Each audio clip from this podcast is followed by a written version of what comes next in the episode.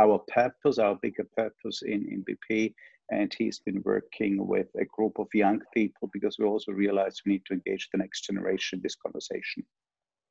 So this is really sharing uh, the insights, the learnings from an experience we, the three of us, really collect in the last uh, um, um, 12 months, um, based on the thinking I already had much longer in my mind. Um, and in essence, and this is the, the way we want to structure, I do believe it's very important that you've dialogue. You all are very impressive, very experienced individuals. So um, we are not going to preach to you for 12 months. I think that's also like part of the olden ways. Yeah. I think uh, generations that work as, as, as exemplified here with Ross and Levi, uh, people from different countries. Uh, I think that really creates a new thinking, original thinking, which I do believe is so important. Everyone talks about rebuild better. Nobody knows what it actually means, and nobody really um, knows how to do that. But I'm certain all of you think about that very deeply um, because we will have, and I believe that the next 10 years are going to look very different. Yeah. And we came up and we firmly believe that three dimensions every company, every society needs to think about. And this is actually leadership, this is actually clarity of purpose, and this is actually the experience. Um, I think I firmly believe that um, more and more people just want to um, have experiences at work and outside work rather than consume products. Uh, and I think that's going to be another big mega trend. So I'm going to kick it off now with uh, talking about leadership, followed by uh, Ross talking about clarity of purpose and purpose, and Levi talking about experience. And this is actually the image is taken uh, from, from a LinkedIn post I did some time ago.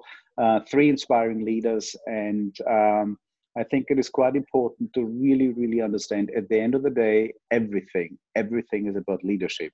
Now, the question is we have a lot of leadership, as we can see in this world. Uh, some is good and some is not so good. Uh, for me, good leadership is actually progressing and make things better. I think it's as simple as that. Good leaders improve a system, a society, a company, whatever it is. This is for me good leadership. Now, the good thing is, um, Levi, can you go to the next slide?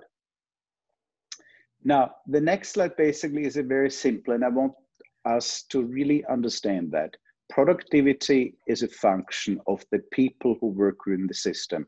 That can be a society, that can be like a for profit company, like most of us are, uh, or that can be an NGO. And there's no difference whatsoever. I recently was appointed to become a trustee of a large global um, NGO. I had my first meeting exactly the same.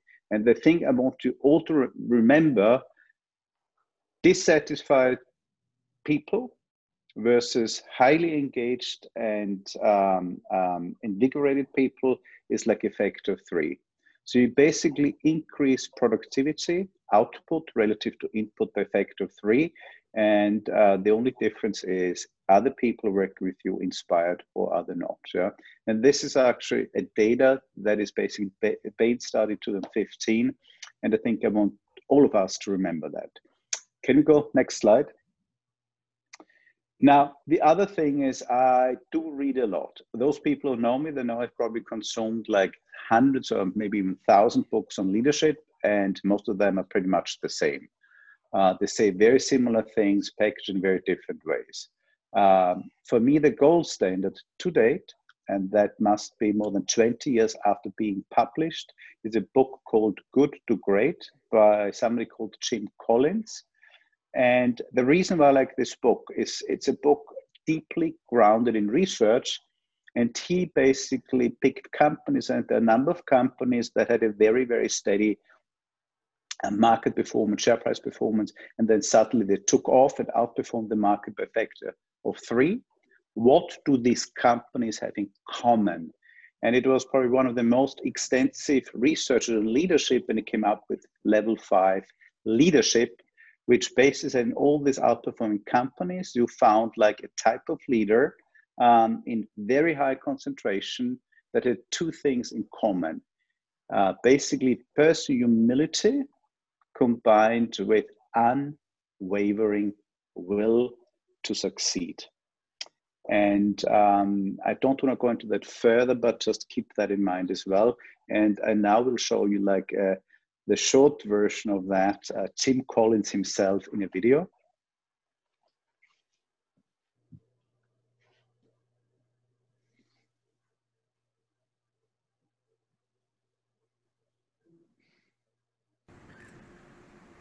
that the X factor of truly great leadership is humility.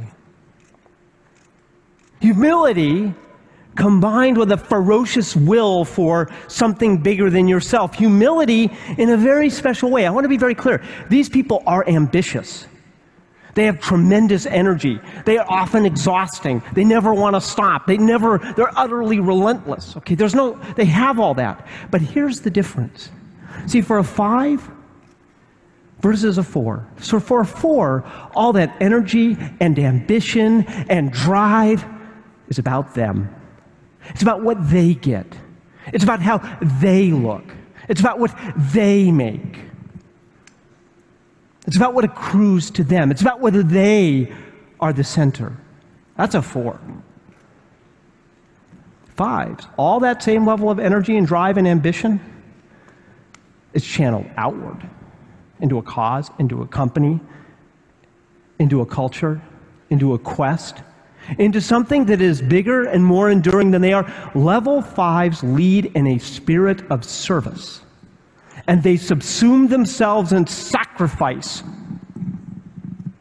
for that. Okay, now think about that. And again, I don't want to go into detail. I rather do Q and A's but hold the thought and think about the leaders you know in Britain, in the world, in your company, and think how many people, how many leaders have this quality. Yeah? And the last slide I want to talk about, and again, this is just for a conversation, is it's a leadership model um, which BP had for many years, and probably, I think, started not using it anymore 2005, six. But it was the model I believe in. I've tested it. I still use it in my own, and it's called direction, boundaries, space, and support.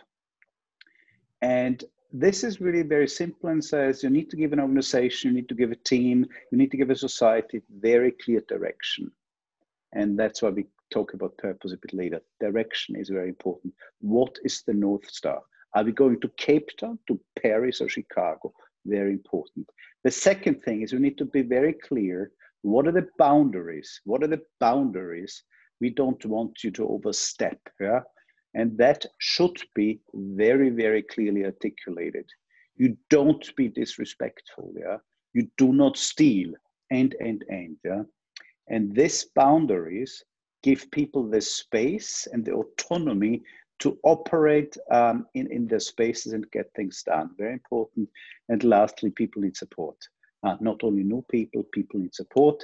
Um, people might have well-being issues, they might have skill issues. Uh, this is if a company, if a society can provide these four dimensions in a well-balanced way, uh, um, I think you're going to win. Now, this again is something which I've not made up. Um, looking back, when we had, or when BP had this leadership model, we were Europe's most valuable company. So for five years, BP was Europe's most valuable company. That was probably between after the mergers around 2003, 4, 5. Yeah. And one of the key things is what Lord Browne did at the time was CEO. He said, I create the company, I give them like 100 business units, and the business units have very clear direction, very little boundaries, space yeah, to make money, uh, make money and do it in a safe and compliant way. And they got support from the group. Define the corporate head, for, head office in very different ways. With that, I'm pausing now and I just over to questions. Anything, anything you want to talk about, anything you need clarification, anything you want to challenge, over to you. I see many smiling faces, some worrying faces. What about hi hi? It's Anil here. Um, where do you see this is really interesting and kind of resonates a lot. You know, conversations around emotional intelligence and self awareness.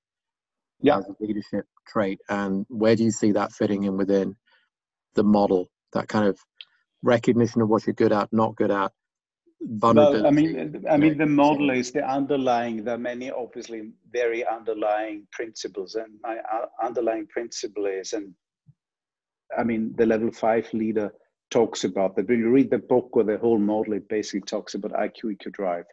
Uh, so I think in, you you need to have like people who can think. Yeah, you need to have people, and this is fundamental. People who have who have the brain to connect the dots they need to basically have the EQ. Yeah, they need to have the EQ to relate to other people, understand the audience, and uh, they need to also basically have the drive. Yeah. So when you talk about level five leader, um, at lower levels leaders, you already have identified that people have the the IQ, they need to have the EQ mm-hmm. to basically raise to. And, and one, the level five leader, when you read it, basically says very, very clearly a level five leader would never ever blame failure on others. He would completely obsess about what could he, she have done better. But if basically things go well, he, she gives credit, yeah, credit to the others. Yeah, for me that epitomizes great and humility both in one. But very good question because I think that is very important. Yeah, to be able to connect with others is just key and fundamental to everything. Anil, thank you so much for that question. Um, obviously, you spent um, a considerable amount of time at Apple um, uh, and most recently have moved to Covetrus, the animal health company. Um, when you reflect on your time at Apple and when you were looking up, were these some of the traits that you were observing and feeling inspired by?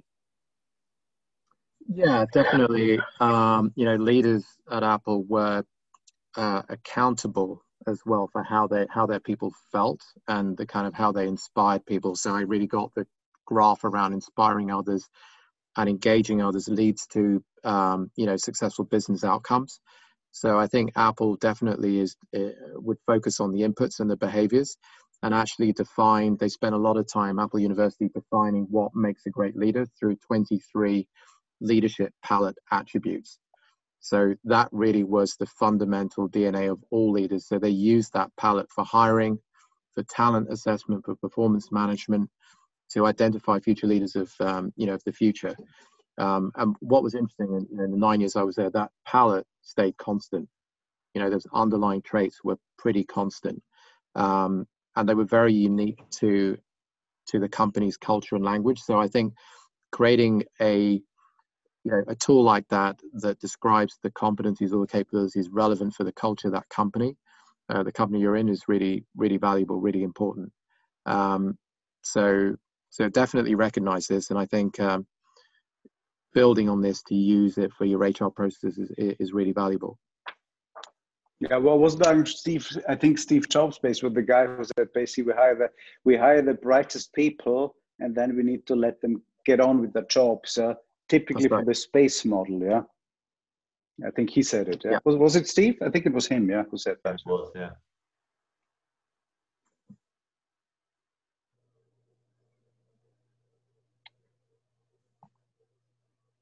Yeah. I just want, want to, Sarah, if I can bring you in here, because at Visa, there's a very big emphasis on the servant leadership model, which would obviously chime with level five leadership.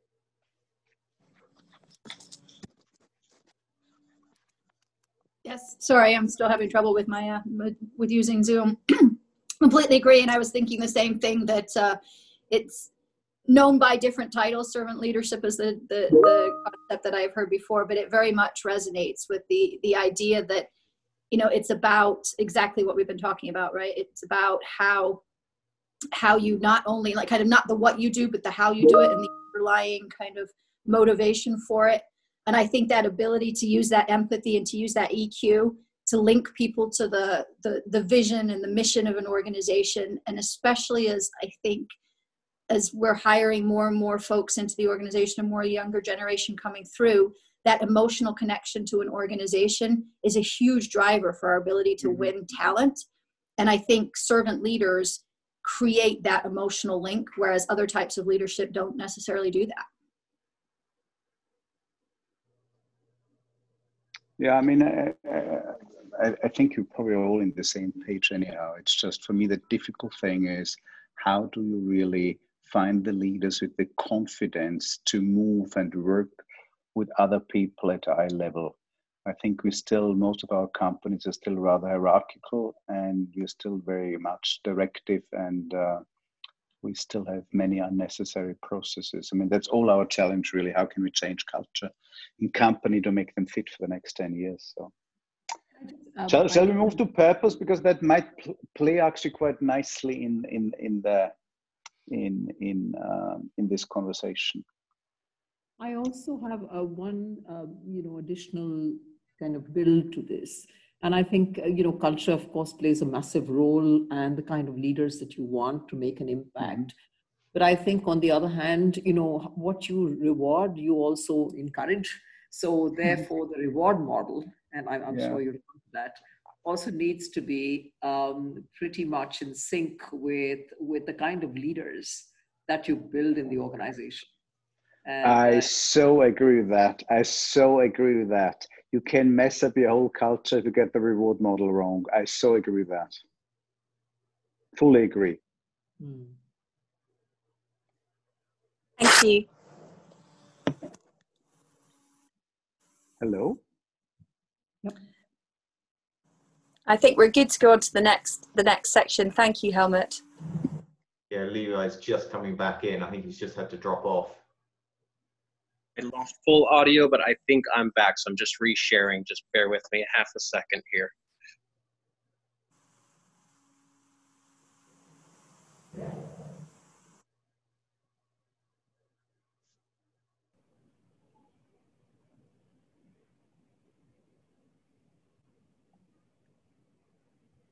Cool.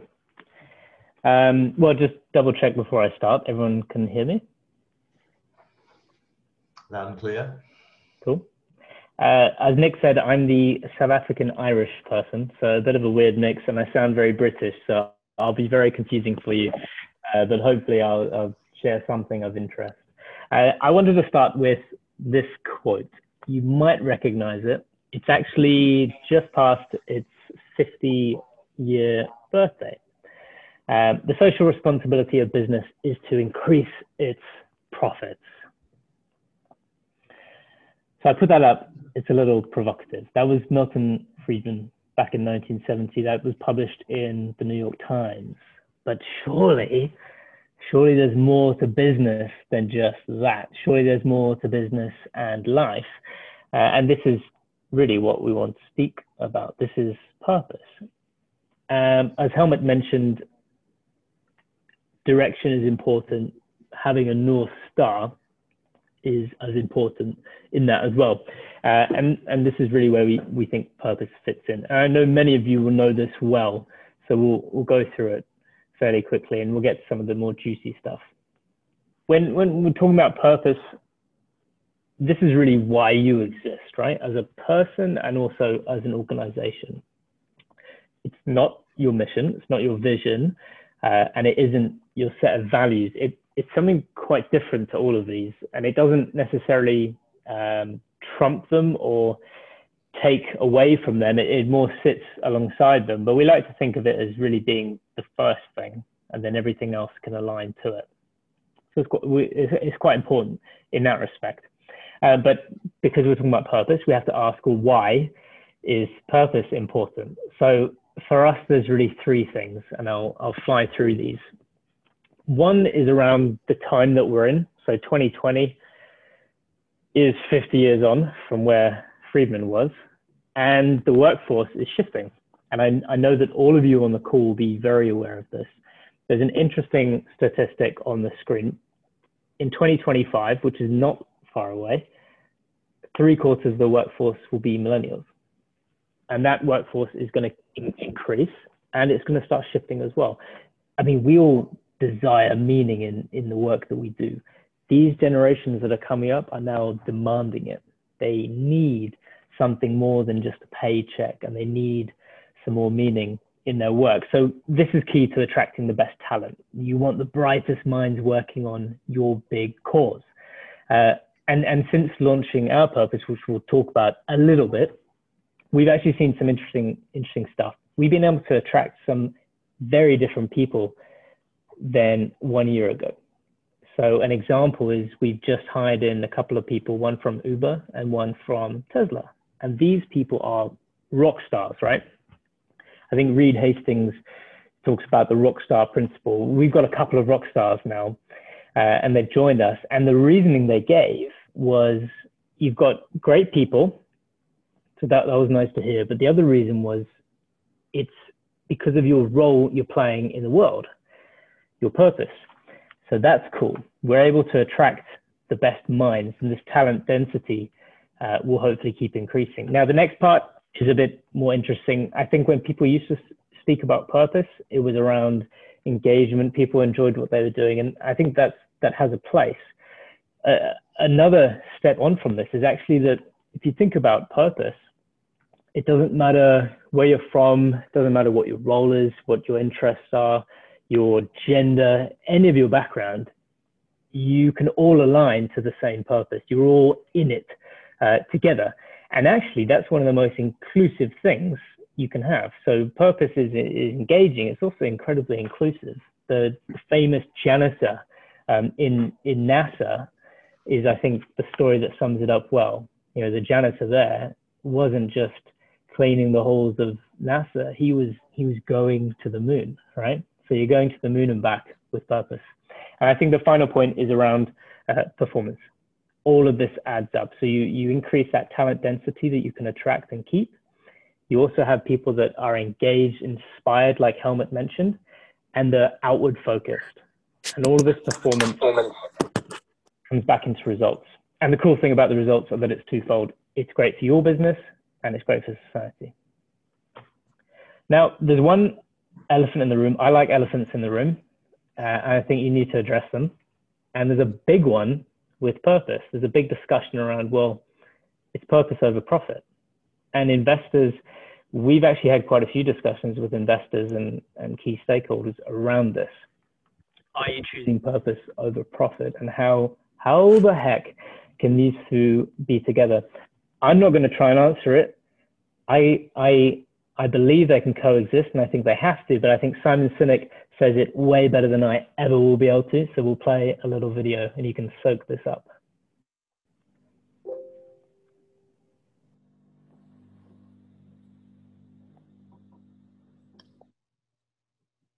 Oh, I can't hear that, Levi.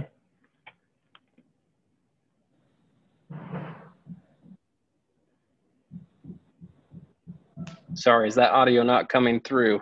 Wasn't wasn't nope. coming through. But...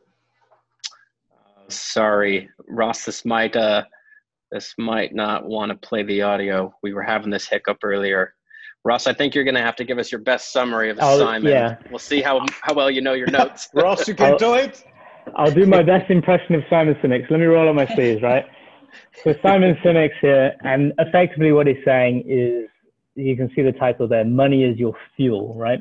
And what he says is your purpose as an organization is like having a brilliant car. You've got a lovely Ferrari or a Tesla, right? Great. But if you haven't got anything to put in it, let's stick with the Ferrari because it uses gas. If you haven't got any gas, you ain't going anywhere. Okay. And this is to what Helmut's talking about. You need to have this direction. You're eventually getting to that North Star. Without the gas, without the money, you cannot progress your cause. You cannot move forward. Money is your fuel. And that is how it plays. The two need each other. Um, putting money into purposeful organizations is surely a, a, great thing for society. So this is what Simon's saying. That's my, my impersonation of him. Uh, don't, don't copyright me. Purpose and profits. Okay, and I'll, I'll quickly finish with a little tale and then we can jump into some discussion. Uh, I'm keen really actually to learn about what, what everyone on the call is doing and what they think about purpose. It's quite a topic at the moment. Um, okay, so Helmut is quite an awesome character, interesting uh, viewpoints and, and sometimes very different viewpoints, which I think is healthy. One of the things he did in BP recently was he encouraged, he, he mentions this generational mix he encouraged young leaders in the company to really step up and, and push them forward. He initiated something a few years back, back in 2016, where we would send young leaders from BP all around the globe to a summit called One Young World.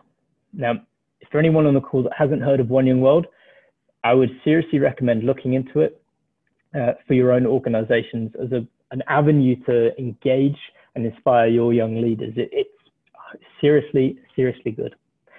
Uh, effectively, in, in, short, what it is is it's a summit where you gather thousands, uh, roughly 2,000 young leaders from across the globe, all different companies and organizations, charities, universities. They hear from CEOs, world leaders, um, and and work on the biggest problems. Climate change is one of them. The poverty, um, education, crime, we discuss all of these and we, we work on them together. You form bonds with one another, you raise your global awareness, and it's just an incredible experience. For us, that's just the start. And back in 2017, at the summit that a few of us attended then, we were in Colombia actually, uh, amazing country, uh, something sparked. Uh, and it sparked for two reasons. Two things happened at the summit, which most of us that went there will never forget, right? The first was that um, I think for the first time, we were really exposed as a, a group of young people in the industry to the outside world. And we, if we're being honest with ourselves, we, we struggled. We struggled to uh, find pride in what we were doing and the company we were working for, if we were being honest. And that was because we were on the external stage. That really stuck with us. And another piece that, that stuck with us was a brilliant talk, and I'll ask Nick to send out a link to the, the talk, given by a guy called Alexander Mars, who works at the Epic Foundation. And his title was Purpose is the New Currency. I remember nearly walking out to go and get a coffee, and I heard his title. He had a really cool French accent, and I turned around and said, Oh, okay, I think I'll stay and listen to this one. It was incredible. And that changed our viewpoint it sparked an idea. We came back and we said, look, I think BP really needs to define its purpose, why it exists. It has something there, but we need to bring it out. This will really help. We then later figured out it'll help because of that transforming workforce. It'll help inspire and be more inclusive, and it will just help the business. We need this. Uh, the journey started there. A lot of, like any change uh, project, there were a lot of steps in between, but the, the real tipping point was when our new CEO, Bernard Looney, was appointed and he was fully behind this and decided BP will embrace it and BP will become purpose driven. So now why we come to work is to reimagine energy for people and our planet. And that is something just far bigger than us. It's our new North Star. And um, I think we're all working towards becoming level five uh, eventually with it. And it's helped now uh, set our new net zero ambition that wasn't there without this purpose. We have a new investment framework that guides how we invest in projects, and even our COVID response, how we step up there is all rooted in how do we uh, do uh, or how do we act in line with our purpose. It, it, guides everything that we do now. So that's what I just wanted to share a little tale on that. We won't measure ourselves quarterly when it comes to purpose. We're going to look more long term. This is around decades, hopefully. So uh, thank you. That's that's the piece on purpose. I'd love to hear what what everyone else is thinking about it and what you're doing in your in your companies. Thank you very much, Ross. That was hugely interesting. Um, uh, I hope my technology doesn't fall again. Um, Tracy, perhaps you might want to share some um, thoughts and reflections, having been with John Lewis for um, a considerable amount of time, and clearly John Lewis for a long, long time before many other organisations was really, really putting purpose front and center of everything they do. Yeah, yeah, absolutely. Thank you. Um, can I just say actually how much I've, I've enjoyed the first two sessions? So I love leadership, but thank you, Ross. I really enjoyed that. That was fantastic. Love the energy you brought to that. Um, yeah, I mean, I guess actually, you've already said this, Helmut. There's so much resonance in what you're discussing or sharing with us today, and I'd completely support um, I'd completely support the importance of purpose. And actually, I mean, I've, I've worked in an organ, I've worked in an organisation with purpose at its heart for 150 years. A big social purpose, actually. I mean, fundamentally, the mm-hmm. partnership was all about helping people get into work and getting on in life. And um, and for people who joined the organisation, you know, one made a very personal commitment um, about what that meant because there were all sorts of things that we won't do as an organization. So, for instance, we, we, we focus on collective reward and not individual centralization because what we're trying to do is create this sense whereby we're helping the collective live, lift its overall performance and its op- uh, an opportunity in life. But there are a couple of things that I think you've drawn out which are really powerful for me. One of them is, and actually we think about this a lot, which is you can have a really big purpose, but you what you mustn't do is allow that purpose to falsify. You have to keep challenging yourself about its relevance and whether it's speaking to multiple generations of people coming into work. And I think you've drawn that out beautifully. It is so important you just don't assume that, that the purpose you've got is mm. so clear to everybody who works for you that you can't keep working at it, you can't keep pushing at it, and you can't be more ambitious with it. So you pulled that out beautifully for me. And the other thing that I think you've also helped to sort of really highlight is that your purpose is almost has got to be so big that the truth of it is you can never know if you're going to achieve it. The whole point is it makes you strive all the time. And I think sometimes it, you know, will allow ourselves to think that that if, you know, if, particularly in an area like purpose, it's got to be measurable. You have to be able to track your progress towards it all the time. There must be a point at which you achieve it for me, purpose is all about it should always just be at the edge of your fingertips, almost beyond your reach, because that's what helps the organization strive constantly and push itself. Um, so I love that, and I think you've drawn that out uh, really well. And I guess uh, if you if I can just add a third point, which is just a personal share, which is that I think you have to work hard at purpose all the time. And there have been moments in my career when I think I've allowed myself to think everything's okay and the organization has really got it. And I have to tell you, every time I do that, I've been wrong. So mm. it's so I, that, that's just a personal share, you know. You just got to work hard. Tracy, I could not agree more. Yeah? You must always be in the detail. You must strive harder it never sorts itself out. I so agree with that. It's just basically like going for the Olympics. You need to practice every day, after day, hour after hour. I so agree with that. Resonates very much yeah. with me. Thank you, Tracy. Um, would anyone else like to um, share any reflections on the different organisations they've worked with as we explore purpose? Yeah, Karen, it's it's Kate. I, I was just thinking through it as as I was listening uh, there to you, Ross. If I reflect back on on different organisations and diff- different industries that I've worked in, you know, sometimes finding that purpose is is easier than in others. You know, I I spent some time at Pearson, which is education. That that was a dream in many ways, right? Because when you were recruiting people or talking to employees, everyone has experience of education and, and everyone knows that you can always improve education you know and, and, and that purpose link was sort of easy but we still worked hard on it. You know when, when i've worked in other organizations so, so for example one was a, a logistics uh, 3pl you know it, it, it was slightly harder because you were providing services for other organizations that had really good purposes. You know you were making sure that the right medicine got to the right hospital within the right time. And so you almost had to link your purpose in some ways much more closely with your customers to, to be able to get there. So it's quite interesting as i was reflecting back on the different organizations and, and industries as, as to how you sort of identify where that purpose is and, and then how you rally people around it and whether you do that globally or locally you know can, can really depend sometimes on uh, on a number of factors. So yeah just maybe reflect on that but really useful um, discussion, really useful presentation. Thank you. Thank you, Kate. Would anyone else like to add anything before we move on to our, our final section? Yeah, yeah if, oh, sorry, Kevin. Yeah, sorry. I just had a couple of reflections, you know, because um, very similar to what BP is doing on sending the young talent into one young world and then building purpose through the organization. I realized in our B is 50% millennials that we had and we were recruiting, and they were not going to come in there to just uh, deliver shareholder value. They needed much more than this. So the company's gone through the journey of purpose over these last year, few years. And with the uh, acquisition of Mead Johnson, we um, it, it, it got even sharper.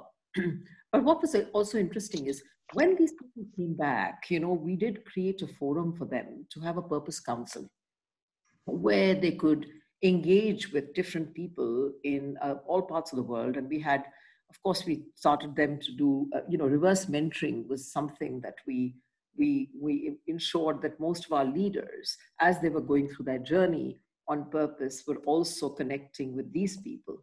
And then we brought purpose into every brand footprint to because if they were if there was no purpose for that brand you know is it really going to be part of your portfolio or not so you know to to start to embed uh, these aspects as you as you went along of course you're you know we're far away from the journey but like um, like tracy was saying it's not something it's it, you know it, it is aspirational it is something that you want to challenge yourself every day and it needs to be at the heart of everything that you do whether it's been brand whether it's you know uh, it's your culture whether it's anything, your EVP, anything that you stand for, mm-hmm. and the kind of people that you want to hire. So I just wanted to add um, uh, my perspective there on on our, on the journey of RB as well.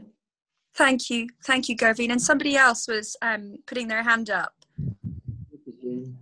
Jane. Yes. Um, hi. Um, thank you very much. Um, that's been fascinating, and I, am sort of being at the Bank of England. Uh, I sort of reflect that the purpose question is actually an easier thing to define in a public body perhaps than it is in a, a private sector uh, body but I, I, I was just interested in whether or not you you saw sort of differences between public and private sector organizations when when thinking about some of these things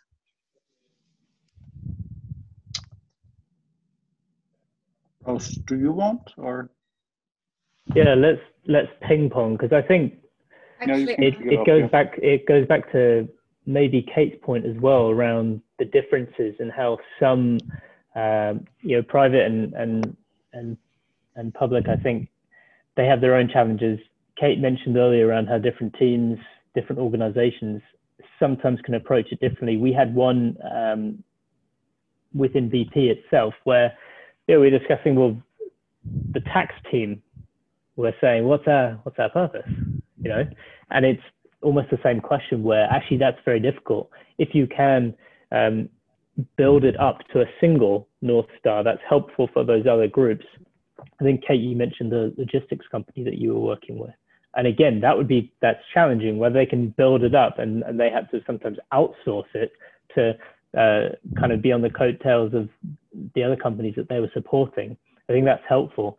Um, but Helmut, what do you think in terms of the difference between um, public well, and private sector? I mean, I think the I, I, think the process is pretty much the same, and you know what Ross probably didn't uh, go into detail. That, uh, that, that, that, you know we started this purpose work many many years ago. It was a very very difficult process just to really understand what do we mean by purpose. How does it link to what we actually do?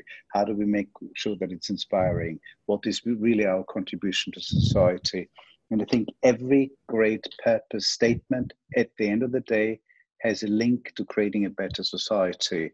Mm. And so, for that reason, whether you're NGO, whether you're corporation or uh, public sector, whatever, I think if you always keep that in mind, what is my contribution to a better society?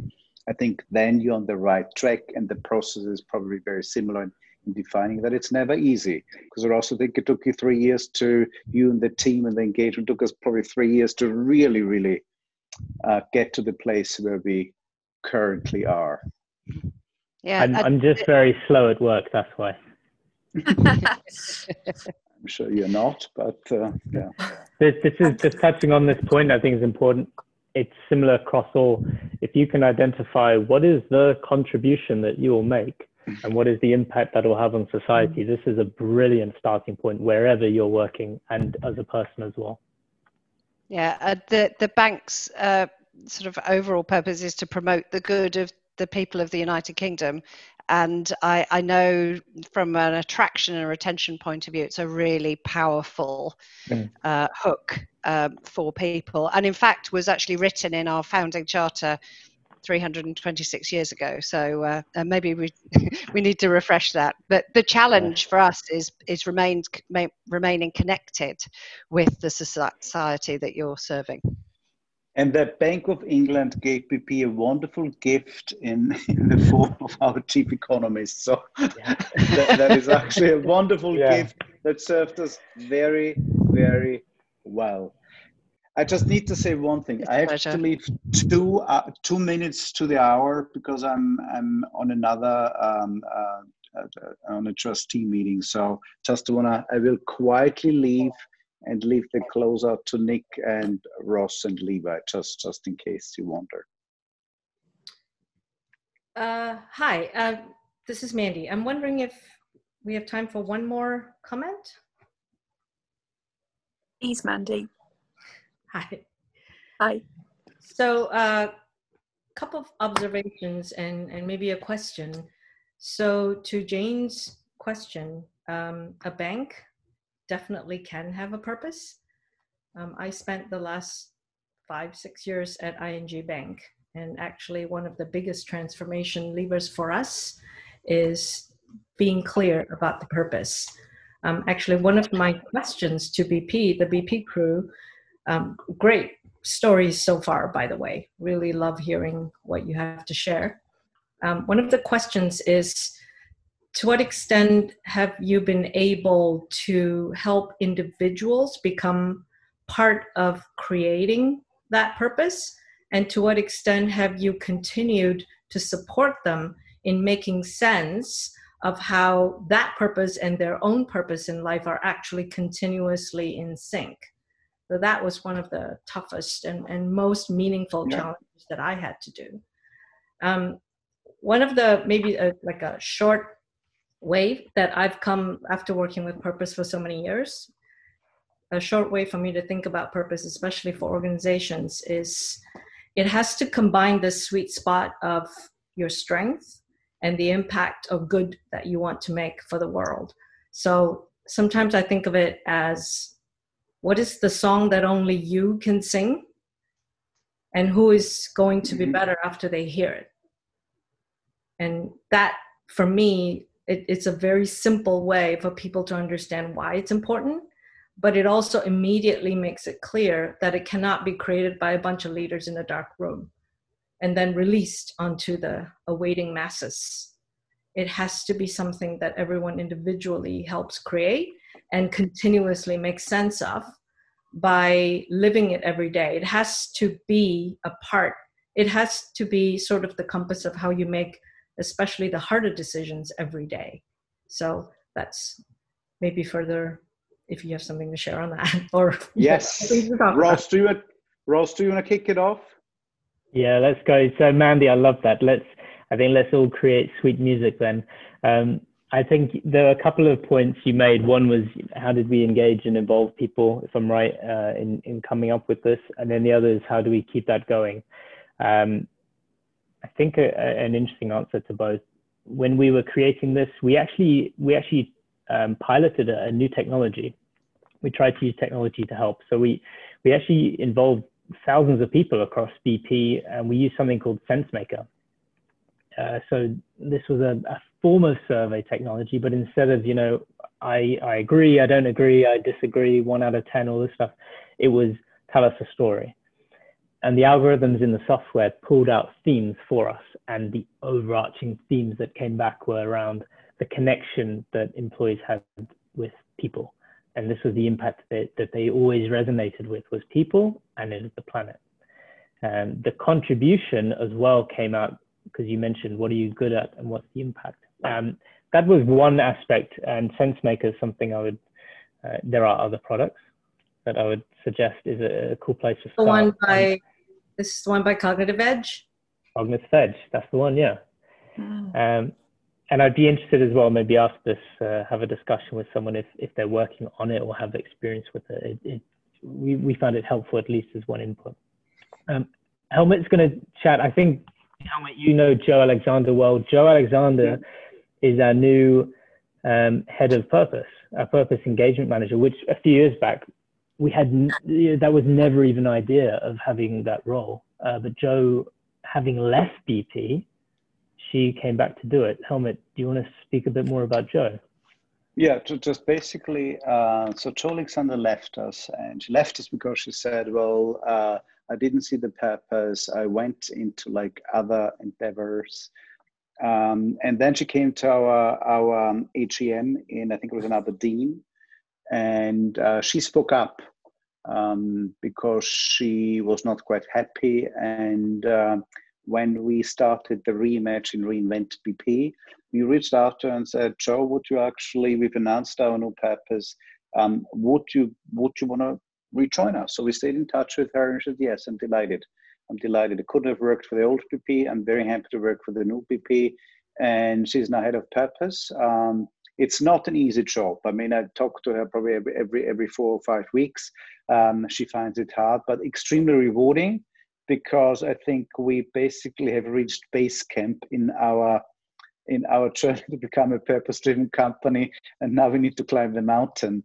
But I think I agree with with what the input. You need to work very hard. It's very hard work very day, and you need to have a structure in place to make sure it doesn't get forgotten. It doesn't help it doesn't happen by itself. Okay. Very good. Thank you. We should go on to Levi's uh, section.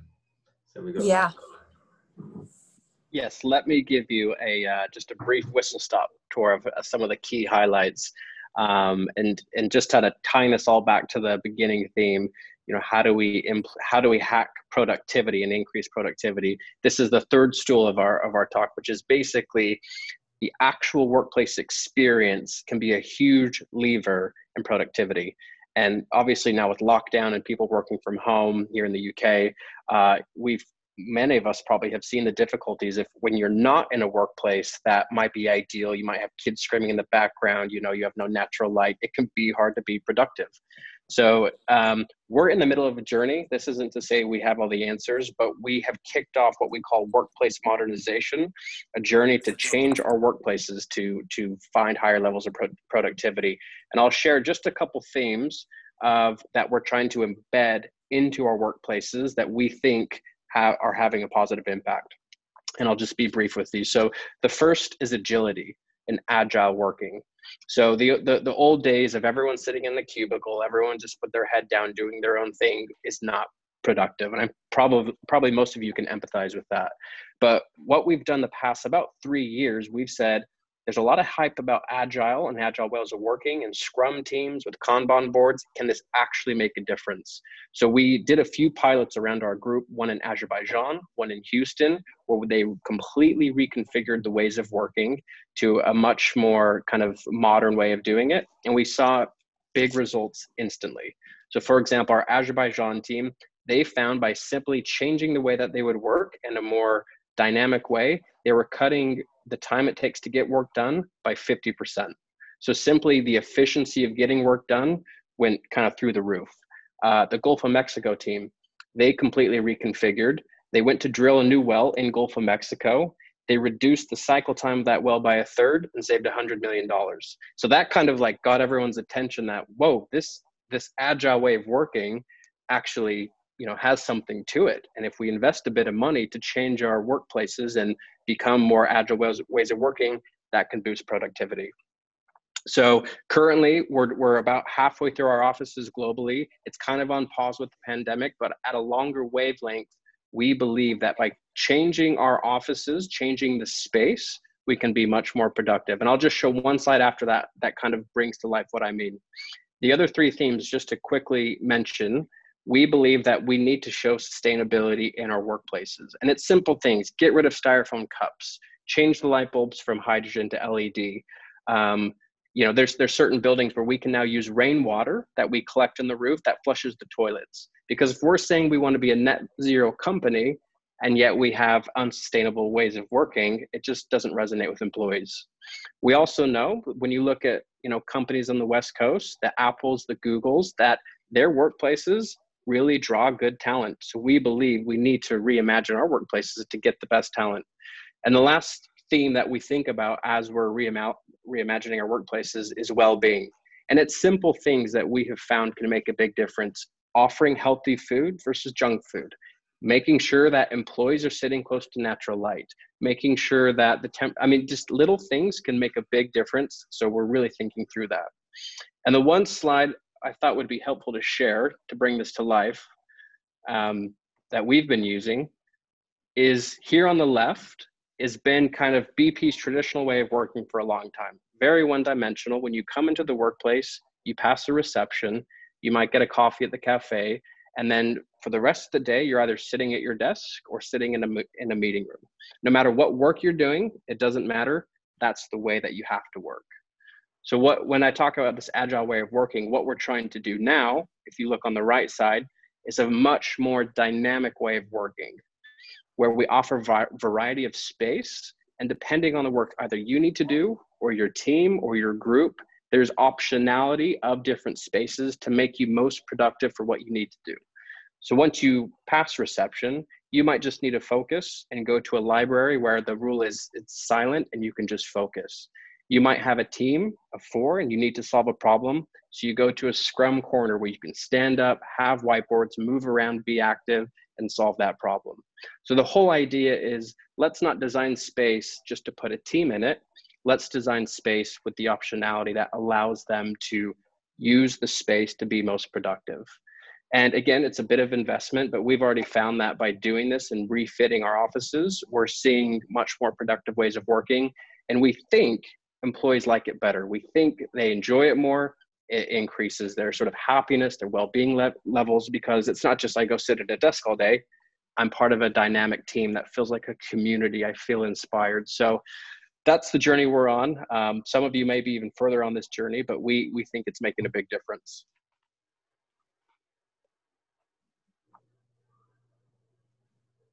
Thank you, Levi. Does anybody have any thoughts, any additions, given their own experiences? Presumably, a lot of this is being accelerated um, by our remote working, but also perhaps it gets a bit more co- complicated as we have sort of hybrid teams. Some some will be in and some will not be in.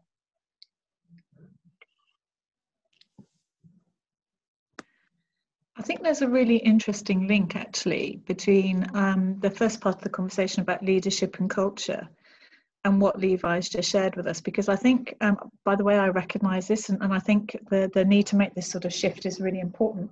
One of the things that's interesting to me is I sit on the board of a construction company that does it's the biggest office fit out business in the UK, and they're busier than they've ever been, not just because businesses are downsizing because of COVID, but they've suddenly woken up to the fact they have to reimagine their space in order to be um, a vibrant and attractive place for people to want to come into work.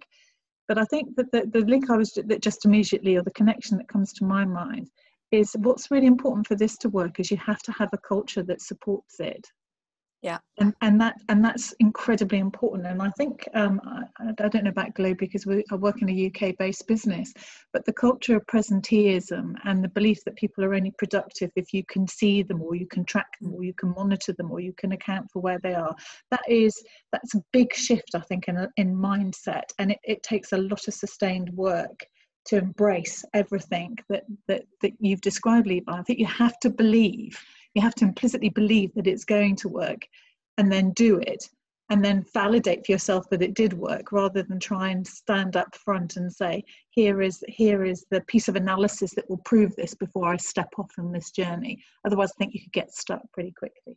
I think the culture piece is really important to what you describe. For me.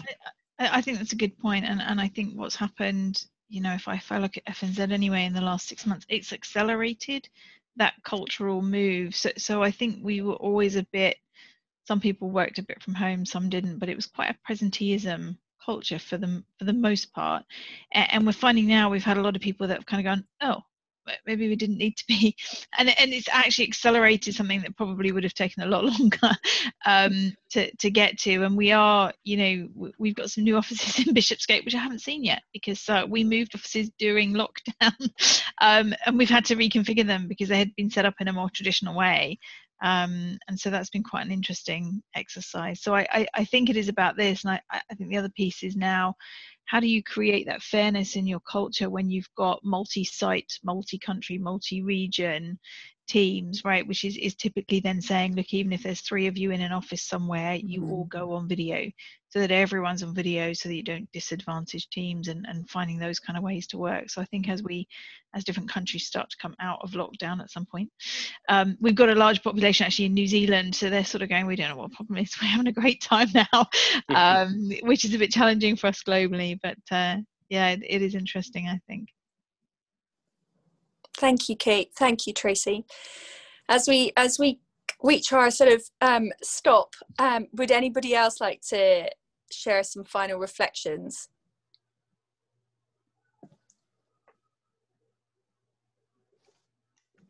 Can, well, could I quickly just ask a question? Is, Sure. just just to finish off to Ross and Levi, because um, because I love this that that uh, we were reminded we're all baby boomers and you're millennials, and so there was a there was a stark reminder up front that that you view the world very differently. If if there was one thing for us as a group of people that you would want us to take out of out of today's discussion, one thing that you think is really important for organisations to be thinking about, what would it be? What, what would you tell us that we should really hold on to? That is a very good question. Ross, I might put you on the spot so it gives me a second to think of my answer. Yeah, there's there's part of your answer. I'll have a crack. So if there's one thing, Tracy, I would um I hate pointing to one thing, but I'll I'll give it a crack. I think and, and this is something I felt actually ever since starting my career, is that many, many more people in a company are, are likely more capable than either they're given credit for um, or they're allowed in terms of opportunity. And I think if we can, if we can just release the shackles on some groups of people, young people being just one of those groups, I think it will just be unbelievable. There are there are some groups in businesses that are simply held back, uh, and I think we've seen that come out quite a lot this year in particular, and in the last few years. That would possibly be the one thing would be uh, uh, let's really understand each other and the different groups, and let each other just let them go and let them thrive, which I know takes a bit of courage and bravery and it needs boundaries and direction and support and space. But maybe what I'm saying is a little bit more space once we understand each other. And I think what I think just real quick, what I would add is um, out of these three things, I think what for me has moved the dial for me personally. I think all three things I've experienced and have been good, but I think having a leader who is a really good leader who I can you know who has my back who stretches me who pushes me who gives me you know big meaty things to work on i find that's helped my own productivity my own uh, experience at work more than anything else.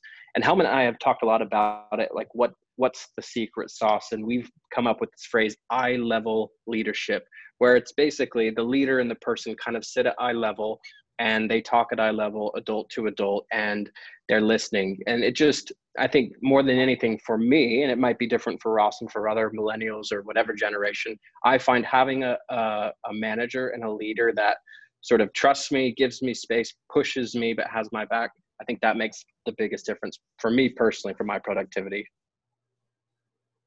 Thank you. Thank you, Levi and Ross. Um, that was really, really phenomenal. Um, and thank you uh, to all our guests for joining us. I'll, I'll finish off where Nick started, welcoming you all. Um, Helmut has had to drop off, as he said, but I think everyone will be in agreement. It's been an absolutely fantastic hour. Um, I found it hugely inspiring. I've been making notes. I know we've got it recorded, and I think um, others may well want to dip back into it. Um, so thank you. Is there anything else you you want to add, Nick, as we as we close? Well beyond you know th- these things that are only as good as the people who attend uh, and fantastic presentations ross levi and helmut and fantastic contributions from what i knew anyway was an incredibly high quality group of guests Thank you, everybody. Um, and uh, let's brace ourselves for what, what, what, what, what the result is going to be. Um, and in the meantime, have a fantastic afternoon, everybody. Thank you. Thank you. Thank you. Thanks, Have a great all. day. Thanks for having us. Thank Thanks you. so much, Ross. Thanks so much, Levi. Thank you. Thanks.